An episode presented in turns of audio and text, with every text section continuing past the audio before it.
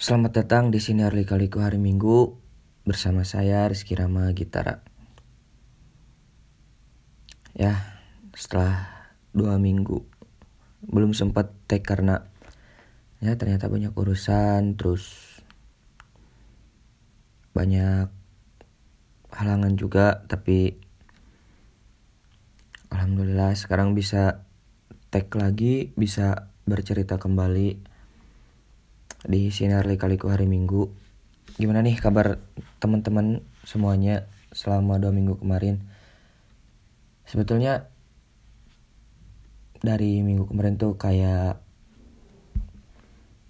bukan kehabisan bahan sih cuma banyak ada beberapa judul tapi menurut saya agak berat-berat gitu. Nah, buat kali ini uh, saya bakal bahas tentang yang lagi hype di sosial media atau lagi booming sekarang ini. Ya setelah beberapa episode dibahas yang berat-berat. Nah kali ini saya akan bahas tentang dunia olahraga. Tapi bukan kabar baik tapi kayaknya ini. Yang pertama, hmm, saya bakal bahas tentang uh, pensiunnya Valentino Rossi di dunia MotoGP. Tentunya ini banyak di satu sisi untuk saya penggemar Valentino Rossi dari kecil menganggap dia sebagai pahlawan tentunya ini menjadi sebuah kesedihan karena nggak ada alasan lagi buat saya pribadi tentunya buat nonton lagi MotoGP karena kayak hambar aja gitu. Karena pahlawannya udah nggak ada jadi hmm, nggak hmm, ada gregetnya gitu nonton. Tapi kalau masalah bicara kualitas tentu pembalap-pembalap sekarang ya masih banyak yang bagus-bagus. Cuma itu untuk pribadi saya ngerasa hmm, ada yang kurang gitu di dunia MotoGP ya tapi di sisi lain ya mungkin semua juga ada waktunya gitu. Pertemuan itu gerbang menuju perpisahan. Jadi dulu bertemunya saya dengan atau menontonnya saya Valentino Rossi itu sudah sepaket dengan harus ada perpisahannya. Kalau ditanya sedih sih pasti sedih ya. Cuma ya mau gimana lagi? Karena kalau menurut Habib Nurmagomedov itu masa prima seseorang itu nggak akan datang dua kali. Dan tentu ini juga terjadi pada Valentino Rossi ya. Jadi dia emang udah waktunya untuk pensiun dan ya mungkin menyalurkan bakatnya di tahap yang selanjutnya bisa.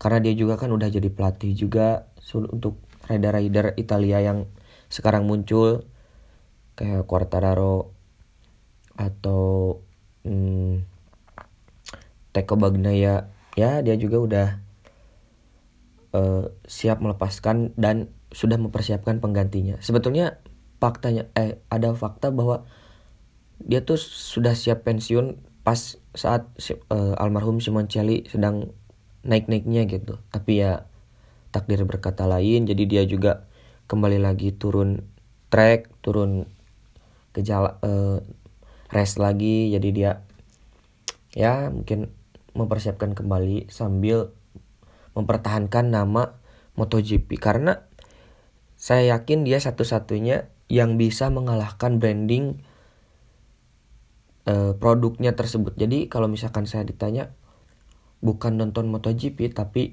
mau nonton Valentino Rossi gitu ya banyak juga yang bisa kita ambil hikmah dari perjuangan-perjuangannya Valentino Rossi selama di MotoGP.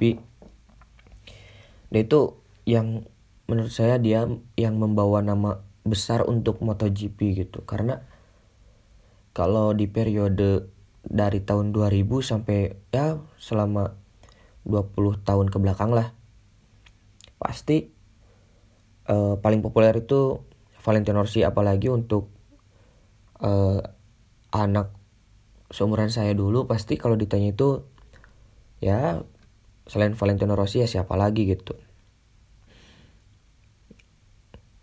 Nah sebenarnya ada beberapa fakta menarik uh, selama uh, Valentino Rossi di menjalani MotoGP dari kelas bawah sampai MotoGP yang sekarang gitu. Nah,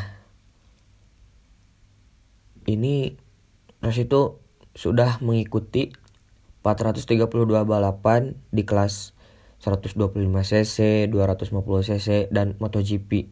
Dari total 975 seri Grand Prix sejak kali pertama digelar pada 1949, Valentino Rossi ambil bagian sekitar 44,4% dari total balapan Grand Prix.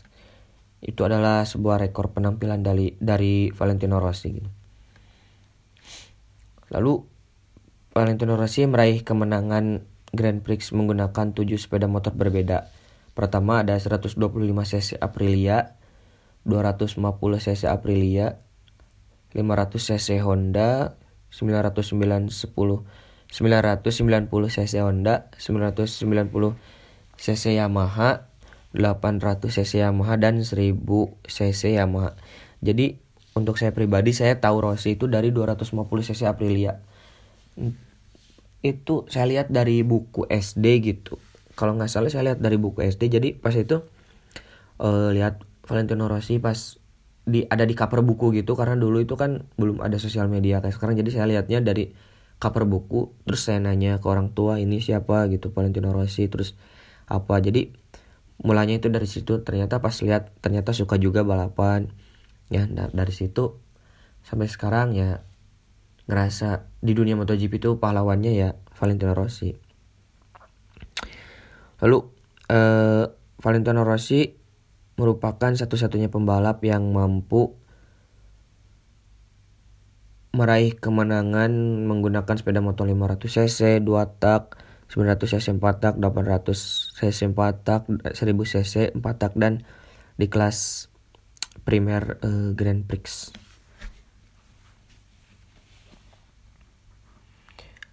Terus Valentino Rossi juga satu-satunya pembalap yang mampu merebut gelar juara di Grand Prix 4 kelas berbeda ya hmm, oh ada juga ini Giacomo Agostini merupakan pembalap yang mampu menjadi juara dunia di era mesin dua tak 14. Kalau itu saya kurang tahu karena sejujurnya saya setengah-setengah gitu, gitu mendalami dunia MotoGP karena hmm, emang sukanya awalnya dari Valentino Rossi jadi fakta-fakta yang lain tuh jadi kurang tahu sih. Hmm, jadi oh Rossi itu ngikut Grand Prix-nya itu GP-nya itu selama 26 tahun karir. Tampil di 38 sirkuit berbeda, setidaknya Rossi menang satu kali di 28 sirkuit berbeda. Tidak ada pembalap yang tampil di sirkuit seba berbeda sebanyak Rossi. dan Rossi juga paling sering meraih kemenangan Grand Prix di sirkuit Catalunya dan Assen. Spanyol dan Belanda berarti ya. 10 kemenangan. Hmm.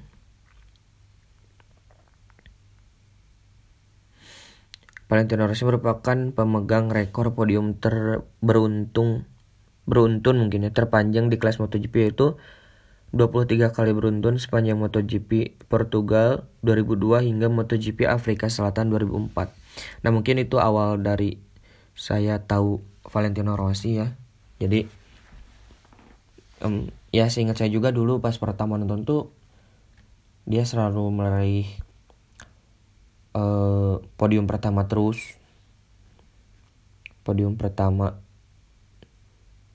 Nah itu yang buat tentunya ya kemenangan-kemenangan itu yang membuat banyak orang yang mulai jatuh cinta sama kehebatannya Valentino Rossi.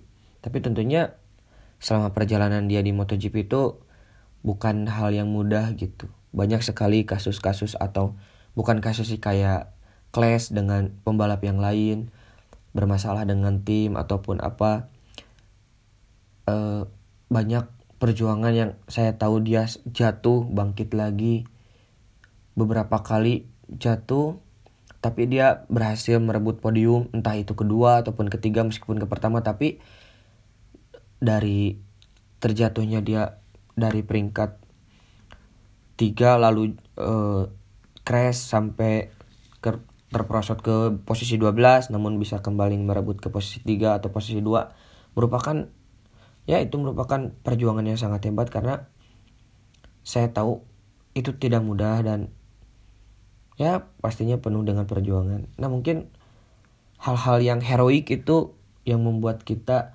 sadar bahwa kalau diusahakan sekeras mungkin ya hasil pun maksudnya meskipun tidak sesuai tapi value dari perjuangannya itu sangat besar gitu karena hmm, perjuangan itu tidak orientasinya itu bukan pada hasil akhirnya tapi saat proses melakukannya itu. Nah itu uh, value dari sebuah perjuangan menurut saya. Jadi nggak akan pernah ada kata menyesal karena tidak diusahakan. Karena dari hal tersebut kita bisa mengambil hikmah seperti oh ternyata eh, meskipun ada hasil yang tidak sesuai dengan ekspektasi kita karena usaha kita udah keras tapi nilai dari sebuah perjuangan itu sangat terasa gitu. Bila diperjuangkan dengan eh, benar-benar atau serius. Jadi uh, saya sangat beruntung gitu bisa hidup di zaman Valentino Rossi perjuangannya seperti apa gitu. Mungkin ini juga bakal jadi cerita buat sejarah MotoGP ke depannya dan saya juga bisa menceritakan ke anak cucu saya nanti tentang sebuah sejarah MotoGP ataupun apa.